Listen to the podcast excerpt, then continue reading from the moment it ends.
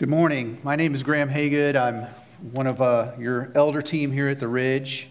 Uh, hopefully, you, you know me. If you don't know me well, you may know my wife Suzanne or my sons Jake or Gray. Uh, it's an absolute pleasure to serve on the elder team here at the Ridge.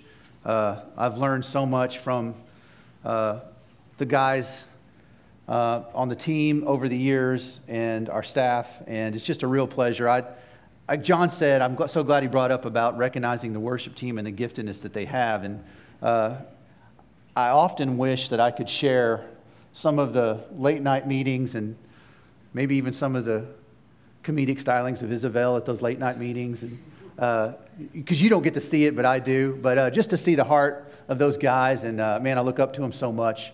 Um, it's just a pleasure. And I'm, I'm really excited about sharing with you this morning.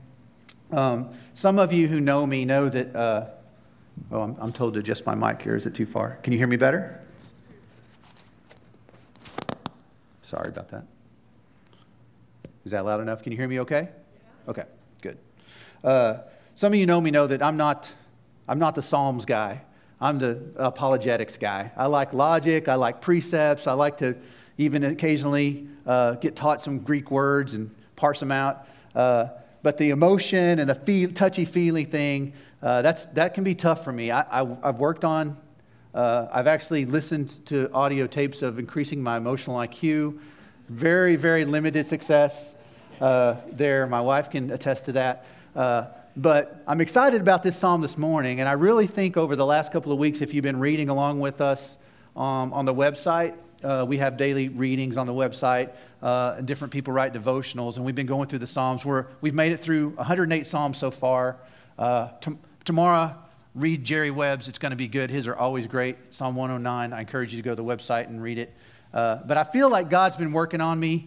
Um, and this particular psalm that we're looking at today, Psalm 81, that Burns just read, uh, it's really been uh, something when I wrote a devotional uh, a few weeks ago on it, it, it's just been stirring in me. And I'm, I'm, I'm happy to share it with you this morning. And I just. Uh, I just pray that you'll receive it. Uh, I, I, mentioned in the nine o'clock class that I think when Jerry's on vacation, uh, David's one thing. I mean, David's a gifted preacher. Uh, we have other gifted speakers and preachers, but when the elders come through, the elder team guys, just the regular dudes like me come through, it's kind of like eggnog, right? On Christmas, it's great because it's a novelty, but if it was really that good, you drink it year round, right? so, and nobody does. So, Think of, think of this sermon like the eggnog sermon, all right? So, with respect to Psalm 81 today, I want to look at three things. One is who was Asaph? Uh, we'll look at that in just a minute. Asaph is credited as the writer of this psalm. Then we're going to look at the psalm as a whole, all, all 16 verses that Burns read. And then we're going to circle back to a specific verse um, and a specific challenge, a direct quote from God, as a matter of fact, um, we're going to park on that for just a second because it's really been stirring my heart, and I, am excited about sharing it with you. So, first off, who was Asaph? Um, I wrote in a little sermon blurb this morning. To me, he's the, uh, he's the most interesting man of the world, uh, most interesting man in the world of his day, right? He's a Renaissance man. Uh, it's not somebody we talk about a lot. At least when I, growing up in church, I haven't heard a lot about Asaph, but he wrote 12 of the Psalms. Uh, and the, the Old Testament gives us some clues as to who he was. We're going we're gonna walk through those real quick, and some of them will be up here. I encourage you to just keep your Bible open to Psalm 81. Um, these other scriptures we'll, we'll put up on the, the board, or I'll share them with you. Um, but I, I, I want to just kind of work our way through here. Uh, Asaph, he was appointed by David to be a worship leader to minister before the ark of the Lord. Now, that's the ark of the covenant. 1 Chronicles 6 4 is uh, First Chronicles chapter 16, verse 4. He appointed some of the Levites as ministers before the ark of the Lord, even to celebrate and to thank and praise the Lord God of Israel.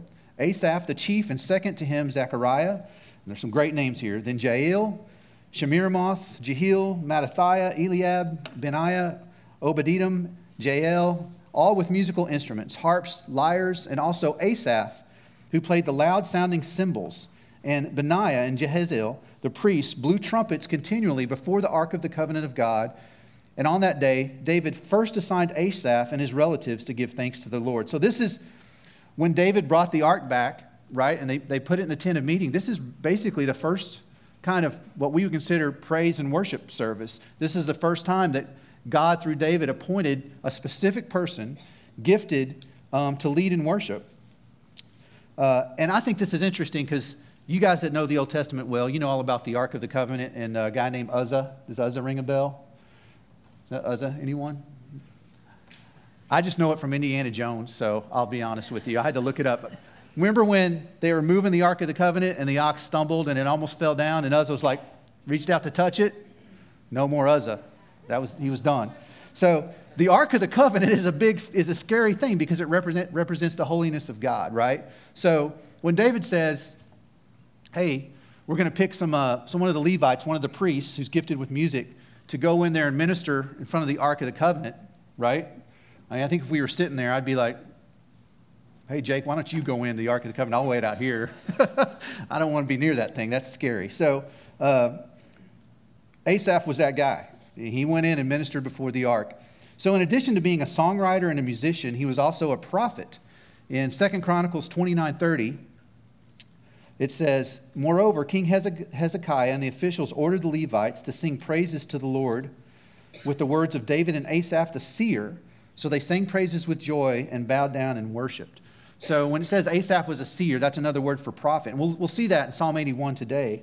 Um, Asaph spoke for God. That's what prophets did, right? God gave them a word, they spoke it to the people. Um, as a matter of fact, today we're going to look at a direct quote uh, from God. So Asaph wrote 12 of the Psalms, like I mentioned. He wrote 73 through 83 and Psalm 50. He was called the poet historian of Israel because his Psalms talked a lot about the history of Israel, right? So, so far, what we know about Asaph, he was a gifted musician, he was a songwriter, a poet, he played probably multiple instruments, right? Including the lyre or lyre and the harp and the timbrel, timbrel, right? That's the tambourine. Why I have the tambourine here. That was really loud. So, uh, what else was he? Well, in addition to that, he was probably an expert with livestock, right? Because what did the priests do? What did the Levites do? And they, had, they dealt with a lot of livestock, right? And a lot of sacrifices, all right? So, uh, that's what we know about him so far. Let's go on. Asaph and his sons served faithfully under David in those years. He served, they served so faithfully, as a matter of fact, that Solomon appointed them to serve at the dedication of the temple. We see in 2 Chronicles 5 11 through 14.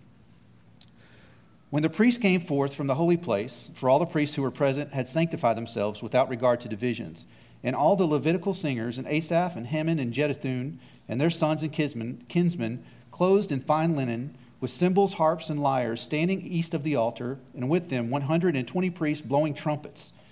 That's, that's quite a scene there 120 priests blowing trumpets with all the other instruments. This is the dedication of the temple. This is the, this is the temple, one of the greatest structures ever built at the time by Solomon, right, to honor God. In unison, when the trumpeters and the singers were to make themselves heard with one voice to praise, to glorify the Lord, and when they lifted up their voice, accompanied by trumpets and cymbals and instruments of music, and they praised the Lord, saying, He indeed is good, for his loving kindness is everlasting. Then the house of the Lord was filled with a cloud, so that the priests could not stand to minister because of the cloud, because the glory of the Lord filled the house of God. That's quite a scene, right? So Asaph was there. Asaph was there when the ark came back. Asaph was there when the temple was built, when it was dedicated, and he was the man. He was leading it all. He was the John Mayer of his day. Asaph faithfully ministered and taught with his sons, who in turn did the same for their sons, right? So we know he's a worship director. We know he's a leader. Now we know he's a teacher, right? We also know he's a great father, and here's how. About 100 years after King Jehoshaphat prayed for protection against invading armies and received a prophetic word from Jahaziel, this is 100 years later, after the dedication of the temple. Asaph is dead and gone. But uh, one of his sons, is the one who gave the prophetic word, right? So now we have his descendants. 140 years after that, when Hezekiah was king, the sons of Asaph were among the Levites who cleansed and consecrated the temple so that the worship of God could be restored. Right? Fast forward another 80 years, and the book of the law was found by King Josiah. He reinstituted the Passover. The singers were the descendants, again, of Asaph. 400 years after the dedication of the temple, when the priests blew the trumpets, and the cloud filled the temple. 400 years later, the Israelites returned to Jerusalem from captivity in Babylon. Ezra, in the book of Ezra, chapter 2, records that there numbered among the exiles 148 musicians, and they were called the sons or descendants of Asaph. So, what a legacy. What a guy. He, he really was a Renaissance man. Um, when the foundation of the new temple was laid, it was a man named Mattaniah, a descendant of Asaph, who led the worship that day. This is the second temple, hundreds of years later. So, in a sense, when we read in Galatians 3:29, you guys are familiar with that verse, we are all Abraham's offspring as Christ followers. We're all Abraham's offsprings. We're heirs according to promise, right? All the team up here, John and all the guys up here, they're spiritual descendants of Asaph, the first worship director. So, maybe you already knew that about Asaph. I didn't. I think it's pretty cool. Uh, let's see what he has to say today in Psalm 81. So, look back in Psalm 80, 81. So there's 16 verses, and it kind of breaks down kind of nice and neat for someone who likes logic like I do. The first seven verses, and then verses 8 through 16. And in, those, in, in, Psalm 81, we have the two primary reasons why we're here, why we gather for corporate worship, why we assemble. One is, in the first half, to give glory to God, to praise Him for who He is, to behold His majesty. And the second is to receive instruction from God. So you see both of that here in this song. And we have to remember that this is a song, right? So you've guys seen it. If you, if you take one of your songs, there's some funny commercials out there right now. The one about the buy drink where they do buy, buy, buy. Have y'all seen that one? I think it's pretty funny.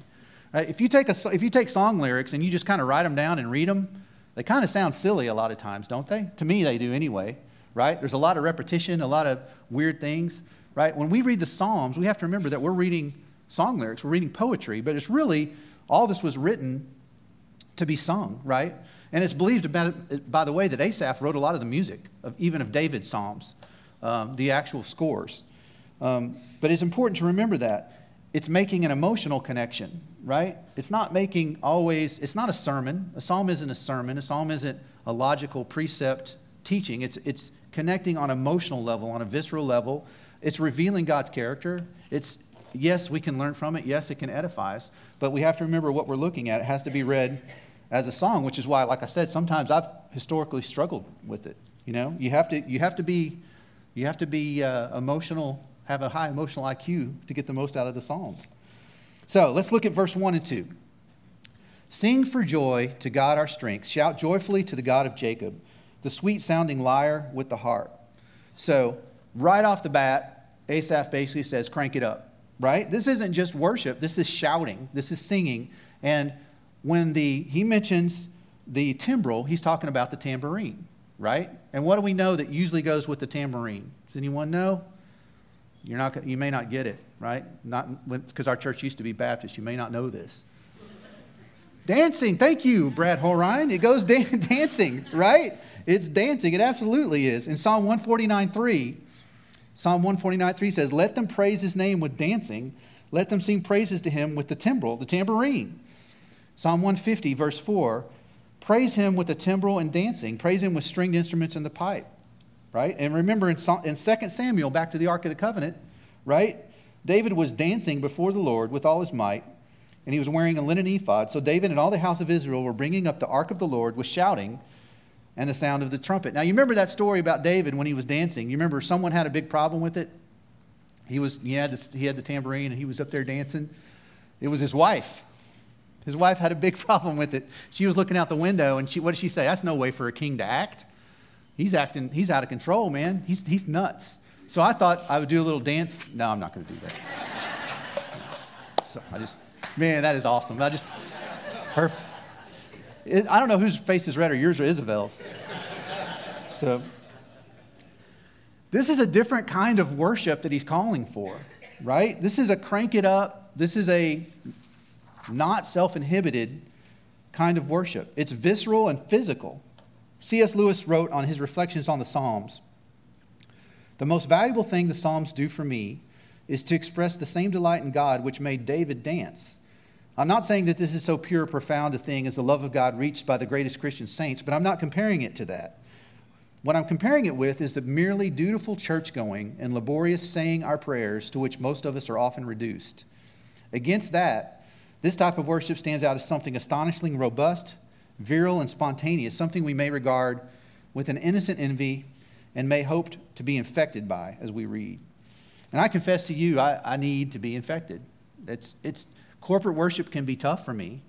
Uh, I don't do well with repetition, right? Uh, I don't, some, of you, some of you guys may not know anything what I'm talking about, but if a few of you do, a few of you, a few of you might, be like, I'm just waiting to get to the sermon. I'm just waiting to get to the teaching part, right? Um, God commanded this. God commanded it. So let's keep reading and see if we can get infected here.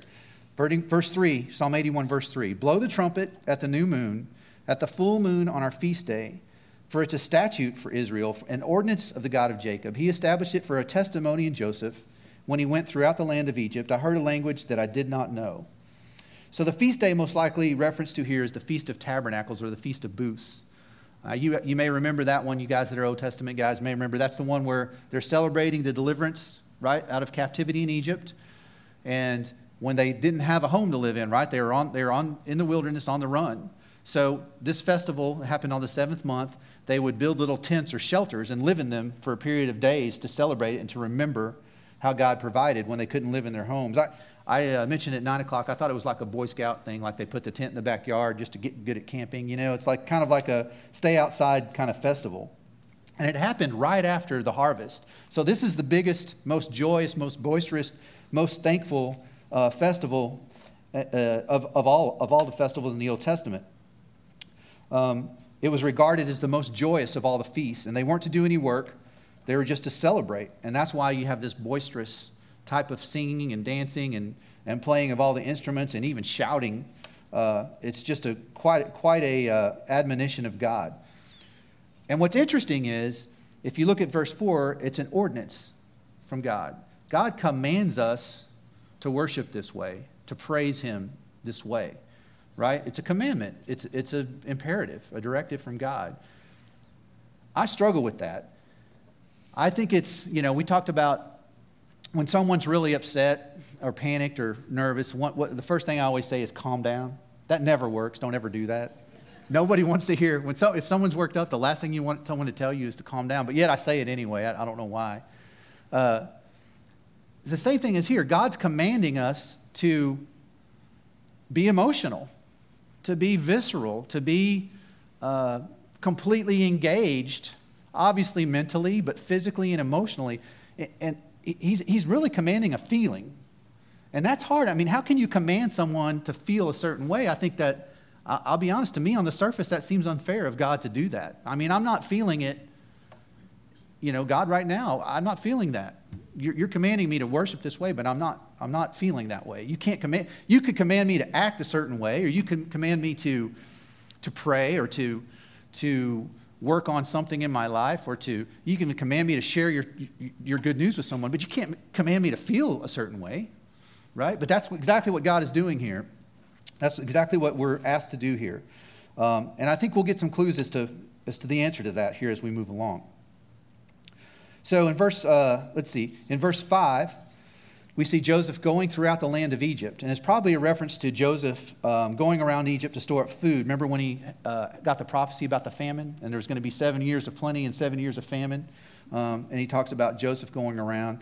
Um, verse 6, Psalm 81 I re- relieved his shoulder of the burden, his hands were freed from the basket. You called in trouble, and I rescued you. I answered you in the hiding place of thunder.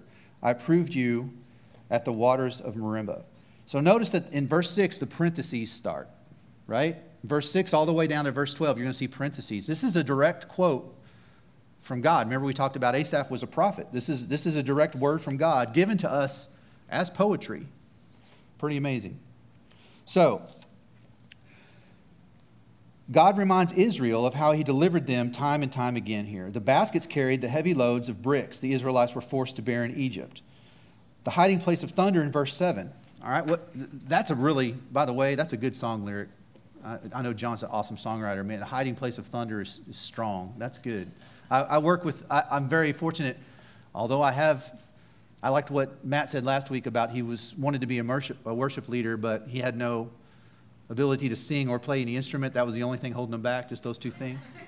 And it's like, yeah, I'm the same way. I'm even worse. But I do get to work with musicians and songwriters in my job, and it's awesome to see how they work. And man, sometimes there's just a turn of phrase. They'll come up with something, and it's something I never would have thought of because I would have just said what you're going to say. You never do that in poetry, right? That's prose. In poetry, you say something totally different, and what you wanted to say is inside of it in some kind of magical way, right? And that's what he says here. The cloud of thunder, or the, uh, sorry, he got to rescue you in the hiding place of thunder. All right, where does thunder hide? It's a little, right? If I had the little fourth graders in here, or the four year olds in here, I'm sorry, they're in a cloud, right? Right, so what's he talking about here? He's talking about the cloud. Exodus 14, verses 19 through 20. Remember the speaking of panic, the Israelites were panicked, right? They'd gotten out, they were on the way, and all of a sudden, Pharaoh changed his mind he decided to come after them, right? You guys that are, again, Bible students, you know this from the Old Testament. I know it from the movie with Charlton Heston and Yul Brynner, right? Yul Brynner changed his mind and he's coming after them. And they panicked and they said, It'd been better if you left us as slaves there than to be buried in the wilderness, right? What happened? In verse 19, the angel of God, who'd been going before the camp of Israel, moved and went behind them, and the pillar of cloud moved before them and stood behind them. So it came between the camp of Egypt and the camp of Israel, and there was the cloud along with the darkness, yet it gave light at night. Thus the one did not come near the other all night. So God saved them in this huge, miraculous way with the cloud, right? The hiding place of thunder. What about the waters of Meribah in the next verse? This was another occasion where the Israelites had lost faith. Exodus 17, 3 through 7. The people thirsted there for water, and they grumbled against Moses and said, Why now have you brought us up from Egypt just to kill us and our children and our livestock with thirst? That's panic. That's total panic. That's, lo- that's lost faith right there. Moses cried out to the Lord, What shall I do? These guys are about to stone me. Then the Lord said to Moses, Pass before the people and take with you some of the elders of Israel, and take in your hand a staff, which you will stri- strike the Nile and go. Behold, I will stand before you there on the rock at Horeb, and you shall strike the rock, and water will come out of it, and the people may drink. And Moses did so in the sight of the elders of Israel. He named the place Massah and Meribah because the quarrel of the sons of Israel and because they tested the Lord. So again, another, another allusion in this song to when God provided. So back to our question about being obedient, um, to feel a certain way, to worship a certain way when we're not feeling it. The first, the first clue there is to remember back when you were, right? Remember back when God came through. Remember that emotion of that moment, right? The thankfulness, the gratitude. You know, for me personally, that's, that's something that is very convicting because there's so many times in my life where I can think back and, and look at that and uh, where God provided. Um, and, you know, sometimes I think I struggle in the Old Testament. It's like the same stories over and over. Even Paul, right? Paul keeps in the New Testament, he keeps talking about the road to Damascus over and over and over, right? Well, there's a reason why, right? Because that was the seminal point in his life. And it's the same thing for the, for the Israelites. The people that are seeing this weren't even alive when all that stuff happened, right? I think about us at the Ridge. You know, a lot of you guys weren't here 10 or 11 years ago, but I was. I was. And you, you think the Israelites were messed up you know, they got nothing on us. nothing. We had about 200 people and about $4.5 million of debt. And, you know, we don't have any, anybody that can deal with that kind of money, right? We were, we were uh, desperate, right? And a lot of it was our own doing. Uh, you guys weren't there, but I was. And, I, you know, it's, it's one of those things where you look back and say, God, in some ways we were disobedient. In some ways we lost sight of the mark. In some ways we put our hope in things that weren't of you, and we got in a pickle, big one, and you came through for us. You came through for us. I mean, it's in ways that we didn't even know how to pray. Just like the Bible says, we like, okay, God, do we do we pray that uh, I don't know that, that we strike oil on the land? I don't know what what do we pray for? And God came through for us and delivered us. He delivered us from the bondage of debt um, in an amazing way that we couldn't have predicted. So if you're not feeling it, think back to when you were. That's, that's one of the clues. It's certainly convicting for me. So now God turns from reminding us of when he came through, reminding the Israelites. Now he, he changed his gears to admonishing in verse 8. Hear, O my, hear, O my people, and I will admonish you, O Israel, if you would just listen to me Let there be no strange God among you, nor shall you worship any foreign God. I, the Lord, am your God, who brought you up from the land of Egypt. Open your mouth wide, and I will fill it. But my people did not listen to my voice, and Israel did not obey me. So I gave them over to the stubbornness of their heart to walk in their own devices. Oh, that my people would listen to me, that Israel would walk in my ways. So look at verses 8 to 13 there in your Bible. There's two exclamation points. You see them? Two different exclamations. That's is God yelling? Is he pleading? I, I mean, this is the God of the universe. He's he's exercised. What he's saying the same thing in both instances. What, what's he saying? When, when, when, he, when you see those exclamation points, what's God saying? Would you only just listen? Right? All right, so uh, if I had a nickel for every time my dad or mom told me that, man, we, the four, four and a half million of debt would have been no problem. Uh, at our house, I have to say, that may be the most spoken phrase. Just listen. And it's not, I don't think it's yelling, I think it's pleading. I mean, I see my wife, just listen, please, put on sunscreen, you know, or whatever it is. Just, just, I remember, I don't remember how old uh, my oldest son was, but it was like there was a period of taking off shoes and running on the floor, the, the, you know, the tile floor, the laminate floor in socks. Please don't run in socks. That's something bad's going to happen. Don't run in socks. Put your shoes on or take your socks off or whatever. Just don't run in socks. And eventually one day, pow, bam, running in socks. And, I, and it, was a, it was like a baseball on his head. I've never seen anything like it. It hit the, and it scared, we talk about panic. By the way, if that ever happens to you or one of your kids and you get hit, you, you, you take a shot to the head, it can balloon up. It's not always, doesn't mean they're going to die. Don't take, don't take medical advice from me. I'm not a doctor, but it doesn't mean they're going to die. I found that out later. What you want to look for is if they're, you know, they get sleepy or something like that, that's bad. So that's what the doctor told me. So, but I, but I panicked, and uh, no one could tell me to calm down at, at that moment. It was scary. Right? But just listen. We can all identify with that. Just listen. And what are you really saying when you say just listen? Listen. And, and if you do what I say here, man, your, your life will be so much better, right? But just don't spend all your money on, the, on, that, on that. Save a little bit of it for this. It's like sometimes it works out, sometimes it doesn't, right? Same thing here. Hear all my people, if you would just listen to me. So, what's God saying? Let there be no strange God among you, nor shall you worship any foreign God, right? I think it's interesting. Sometimes in the Old Testament, we think of God being real harsh and real angry and jealous. And in the New Testament, God is love. Well, the words of Jesus here are even stronger, right? No other God. What does Jesus say? In Luke 14, 26, right? If anyone wishes to come after me, he must hate his own father and mother and brother and sister, right? And wife and children. That's harsh, right? It's even more, Jesus says it even more harshly. It's like, don't put anything between you and me. That's what God's saying. Verse 10 Open your mouth wide and I will fill it. I want you to star that one or mark it. We're going to come back to that. That's part three. So in verse 12, something scary's happened. God gave them over to the stubbornness of the heart to walk in their own devices. So, that immediately makes us think of Romans chapter 1, right? I, often think that the worst thing God can do is that, right? I mean, we know Jesus told Peter, hey, man, if I backed off and let Satan at you, he would sift you like wheat. But I'm, I'm standing between you, I'm protecting you, right? So we know that's, that's one possibility. Or God can, the world can be a distraction, the temptation. But I think for us as Christians, it's hard.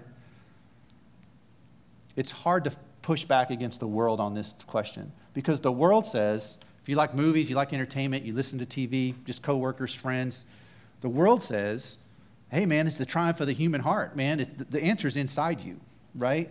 It, our, our problem is the, the corrupt world, but, but we're really good and the answer is inside. The Bible says just the opposite. And I know that here, but it's hard, man, when you're barraged with it day after day. The Bible says just the opposite, right? We know uh, Jeremiah 17, verse 9. The heart is more deceitful than all else and desperately sick. Who can understand it? Right? Yes, we're created in God's image, But the problem is sin, and sin's in the heart. The solution is, is God. The solution's outside. The solution's not an internal solution, it's the outside one. And I feel like, man, that's tough. That's a tough thing to, to go against because that's, of all the things we believe, that one may be the most diametrically opposed to what the world teaches. All right, so let's go back and see what uh, would happen if God's people would just listen and obey. Verse 13. Oh, that my people would listen to me, that Israel would walk in my ways. I would quickly subdue their enemies and turn my hand against their adversaries. Those who hate the Lord would, be, would be, pretend obedience to him, and their time of punishment would be forever. But I would feed you with the finest of wheat, and with honey from the rock I would satisfy you. Okay, so subduing our enemies, right? Again, this isn't an Old Testament idea. Romans 8:31 says, "If God is for us, who can stand against us?" We sing that song, right? If God is for us, who can stand against us? If we would listen and obey, right? The, the things pushing back against us, um, God would handle them. Those who hate the Lord would pretend obedience to him. Now, this is a verse I, I, I wondered about and I struggled with, and I asked some of our guys in our, our discipleship group to kind of give me their thoughts on it, and I looked it up I wasn't sure what this means, but I'm pretty sure what it's saying is if, if Israel would have obeyed and listened and done what God said, even their enemies would have just out of fear pretended to be obedient to God, is what he's saying there. In other words, again, in the New Testament, we say, Jesus says, or uh, in Romans 14 11, Paul writes about Jesus that he's coming back, and when he does, every knee will bow and every tongue will confess. That's not just Christians. That's people, that's, that's everybody, right? Whether you, whether you trust in God or believe in God or not, God, when God's come, He's going to be so present that everyone's going to bow down and worship Him. Just the enemies of God are going to pretend obedience just out of fear. That's a pretty heavy thought there. And then finally, the reward. I would feed you with the finest of wheat, and with honey from the rock I would satisfy you. You remember the land of Canaan? The land, what was it called? The land flowing with milk and honey, right? And the honey, there wasn't a lot of trees. The honey was in the clefts of the rock, in the, in the, in the cracks, right? And that's where the bees would build their hive. So I, I was curious. I looked this up. There wasn't really anything like sugar at that time. They, now, they, they, you could cut off a piece of sugar cane and chew on it, but it wasn't like the sugar we have, right? It wasn't like the, the, the uh, hostess cupcakes I like to eat or uh, any of the, that good stuff or the sugar in the drinks I like to drink. It wasn't anything like that. And this was thousands of years before chocolate came along. That was the Mayans in 1500s, right? So think about that. Think about living in a world for a minute. I don't want to panic you, but think about living in a world with no sugar, no processed sugar, no chocolate, none of that, right? Think about that. that's a scary thing. And then think about going to a land flowing with honey then, right? I mean, honey's good, but if that, you didn't have that other stuff, man, Stay out of my way. Don't get between me and honey, right? All right, so God wants to meet our, meet our needs, right? God wants us to listen and obey. And if we do, He's telling us He'll provide us with the finest, the wheat and the honey, telling the Israelites what would have happened. This, some people call this passage the woulda, coulda, shoulda, because did the Israelites really ever do this? I mean, they did it. There's periods of time where they did, right? But ultimately, right, this never really lasted right? Because um, we know what happened. Eventually, they were overrun by their enemies um, because they wouldn't stay consistent in listening and obeying to God. So let's go back. This is our last thing. Let's go back to verse 10. This is the one that's got me stirred up. Look at verse 10 at the very end. All right? I want you to pic- picture a nest, right? A little bird's nest with little baby birds in it. And they're unable to feed themselves. They're waiting for the mother to come back with the cricket or the grasshopper or whatever, the worm, whatever they got, right? What, when the mother gets back, the mother bird gets back to the nest, does she have to, okay, now eat your, eat your food, open up your mouth, pry it open, stick the food in, right? Is that what it looks like? No, no, right? Open your mouth wide and I will fill it. If we look at this next slide, there it is, right? That's what it looks like, right? That's what God is saying we should look like right? Instead of, now, instead of thinking of a mother bird who has like one cricket and, you know, the biggest, strongest one gets it and the other ones are still, right? Think about a human parent, right? The, the Bible talks about this. Jesus says, If you then, being evil, know how to give good gifts to your children, how much more will your Father who is in heaven give what is good to those who ask him? Right? Think about, think about the God of the universe, right? Is that a problem for him to fill all the beaks? Not a problem at all. So, open your mouth wide and I will fill it. How do we come to God with that kind of attitude? That's what's the most convicting for me. That's not me. I, I, there's moments where I'm, I'm desperate and I pray that way, but my goal most of the time, I'll confess, is not that. My goal is to be set so I don't have that kind of desperation and need, right? I mean, that's why I go to the Dave Ramsey class, partially. I mean, I'm not saying Dave Ramsey class is bad. Please go. By the way, we got another one coming up. Sign up. But, the, but, but I'm, trying to I'm trying to get it all squared away. So I got the college fund, and I got, we're okay on the house, and uh, I can give, give to the church, and, you know, all that. But I'm trying to get all that squared away so I'm not ever desperate, right? So, how do we do that? Well, I'm going to give you four things here. Four ways we can come to God with mouth wide open. And the first one is maybe the toughest for me, and it's cultivate a sense of need. Cultivate a sense of need. If we have no sense of need, how can we pray? We, we, we desire so much to not be in need. I mean, that's what I'm. When I'm in need, I'm praying to God provide all, then I won't be in need, right? God's wanting us to cultivate a sense of need, a sense of desperation, right? And if you don't have it, think about a time when you did, when God provided, all right? So, Charles Spurgeon has a great quote on this one. Open your mouth wide, man. Do not play at praying. Nobody is saved between sleeping and walking, and nobody wins rich blessings by being lukewarm. I have heard mothers say of a child that he cried all over and that is the right way to pray. Let your whole man wrestle with the Most High. Open thy mouth wide, and I will fill it. Deep necessity and urgent desire are two great openers of the mouth in prayer. So think about that. Not just waiting for it to happen, but actually cultivating a sense of need. God is challenging us here. This is a challenge from God. Open your mouth wide, and I will fill it. Did the Israelites think that it was a problem for God to drive out their enemies or meet their physical needs? I mean, remember what he did with the cloud? Remember what he did with the Red Sea? I mean, this isn't a problem for God. I was thinking about Dan and his new, I'll say hobby, but Dan didn't really have a hobby because he learns everything exhaustively, I think. But this looking at the stars, right? I mean, do you think the God that created that, I, I think it's hundreds of billions or trillions or whatever, the, the, it's really going to be a problem for, for what I'm about to ask for, for him to do it?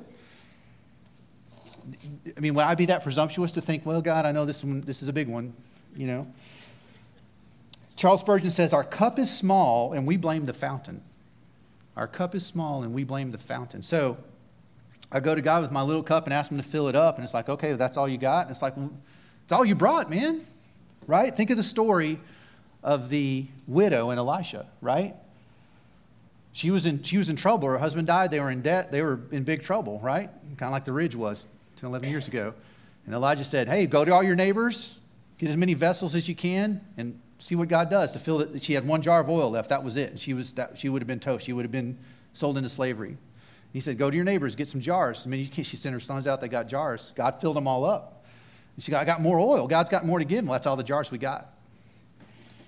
All right? So, number two, number one, cultivate a sense of need. Number two, pray to scale.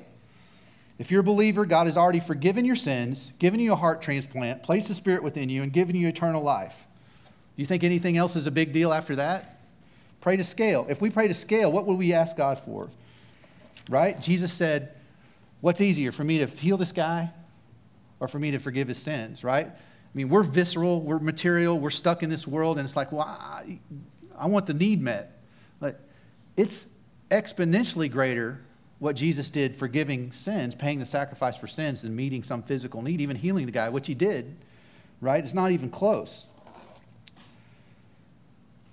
The disciples, if they had bigger nets, they would have caught more fish, right? Drop the net over here, and the net started busting.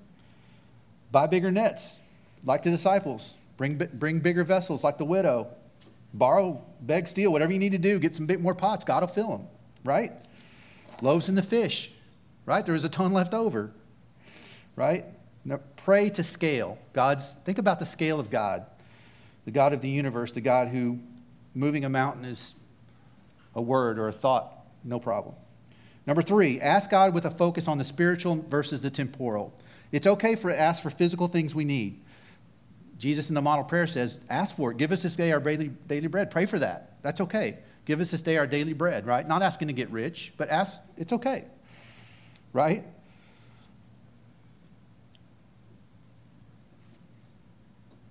But, but when we pray and we pray for spiritual things, there's no limit. You think about that. There's no limit to what we can pray for. Hunger and thirst for righteousness, right? Just like the birds, hunger and thirst for righteousness. Jesus said, Blessed are those who hunger and thirst for righteousness, for they will, they will be satisfied, right? When we pray for spiritual things, right, there's no limit. I'll confess again here.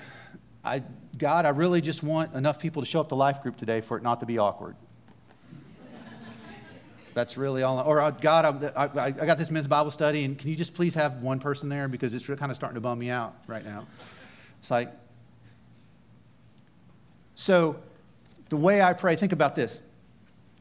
If you grew up in church like me, it's like, okay, you pray and God can say yes, God can say no, or God can say not yet, right? Did you guys kind of all taught that, right? It's like we're kind of preparing people just to not have their prayers answered, right? Just, just in case, because we don't want you to be let down right? God can say yes. And that's true.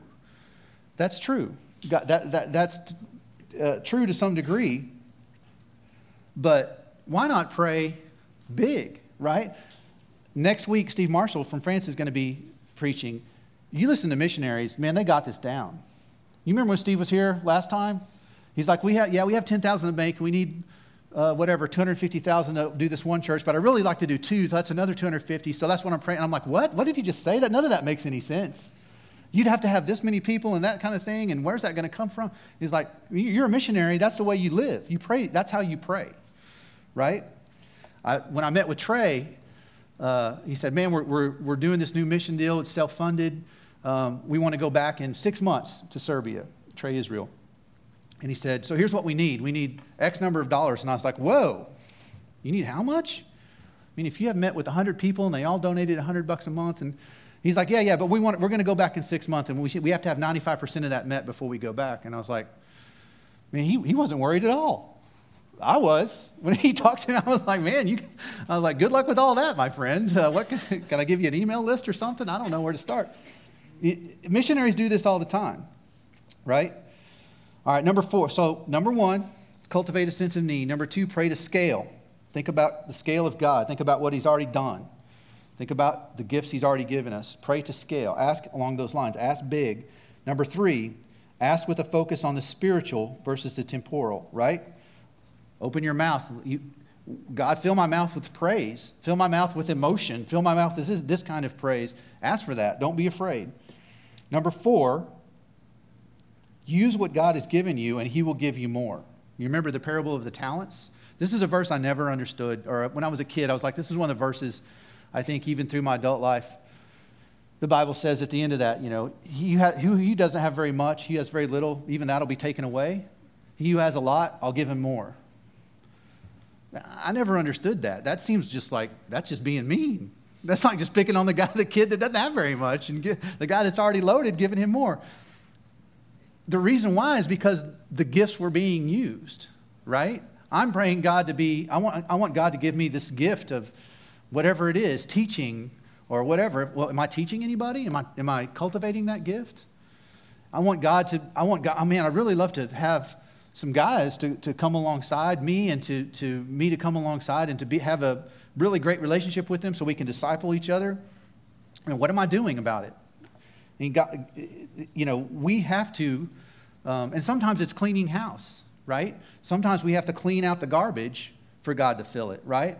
We have, all, we have a bunch of vessels. We, we borrowed them. We got tons of them, but they're all full of stuff. And they're all full of junk.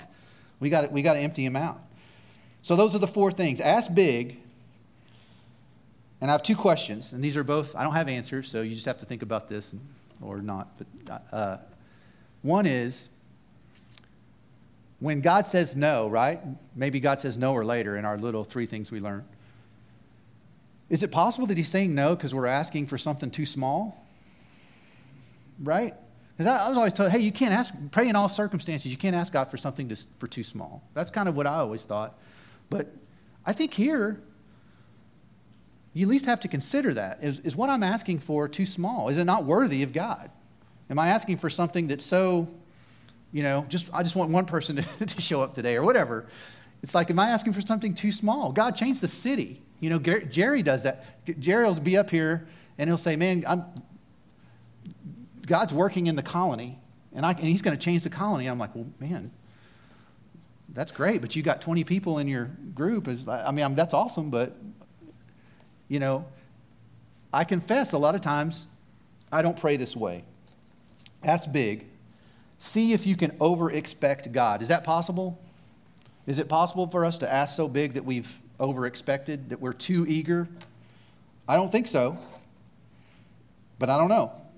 Try it. Let's see. But you've got to ask, right? All right. There you go. So, if you're not a believer, Start by asking God to come into your heart. Start by asking for forgiveness, right? That's the biggest thing of all, right?